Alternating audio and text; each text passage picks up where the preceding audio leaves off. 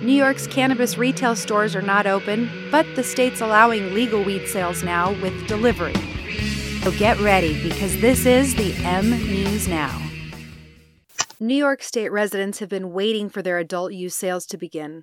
Promises from authorities have said it would happen before the end of 2022.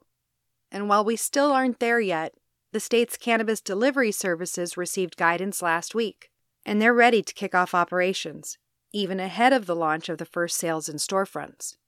Under the new guidelines, licensees whose storefronts are built by the Dormitory Authority of the State of New York will be permitted to conduct deliveries. One drawback, though, is that customers must prepay online and cannot pay in cash when they're delivered. While this is definitely safer for delivery drivers, it's not known how prepayment is supposed to be done online. Federal law prevents credit card companies and banks from working with cannabis, so those aren't an option. Possibly, customers could put cash on an account in advance and then use that to order with, or perhaps the state was just counting on safe banking passing before the end of the year. But in any event, certainly creative cannabis fans will figure out how to get those deliveries going. Later.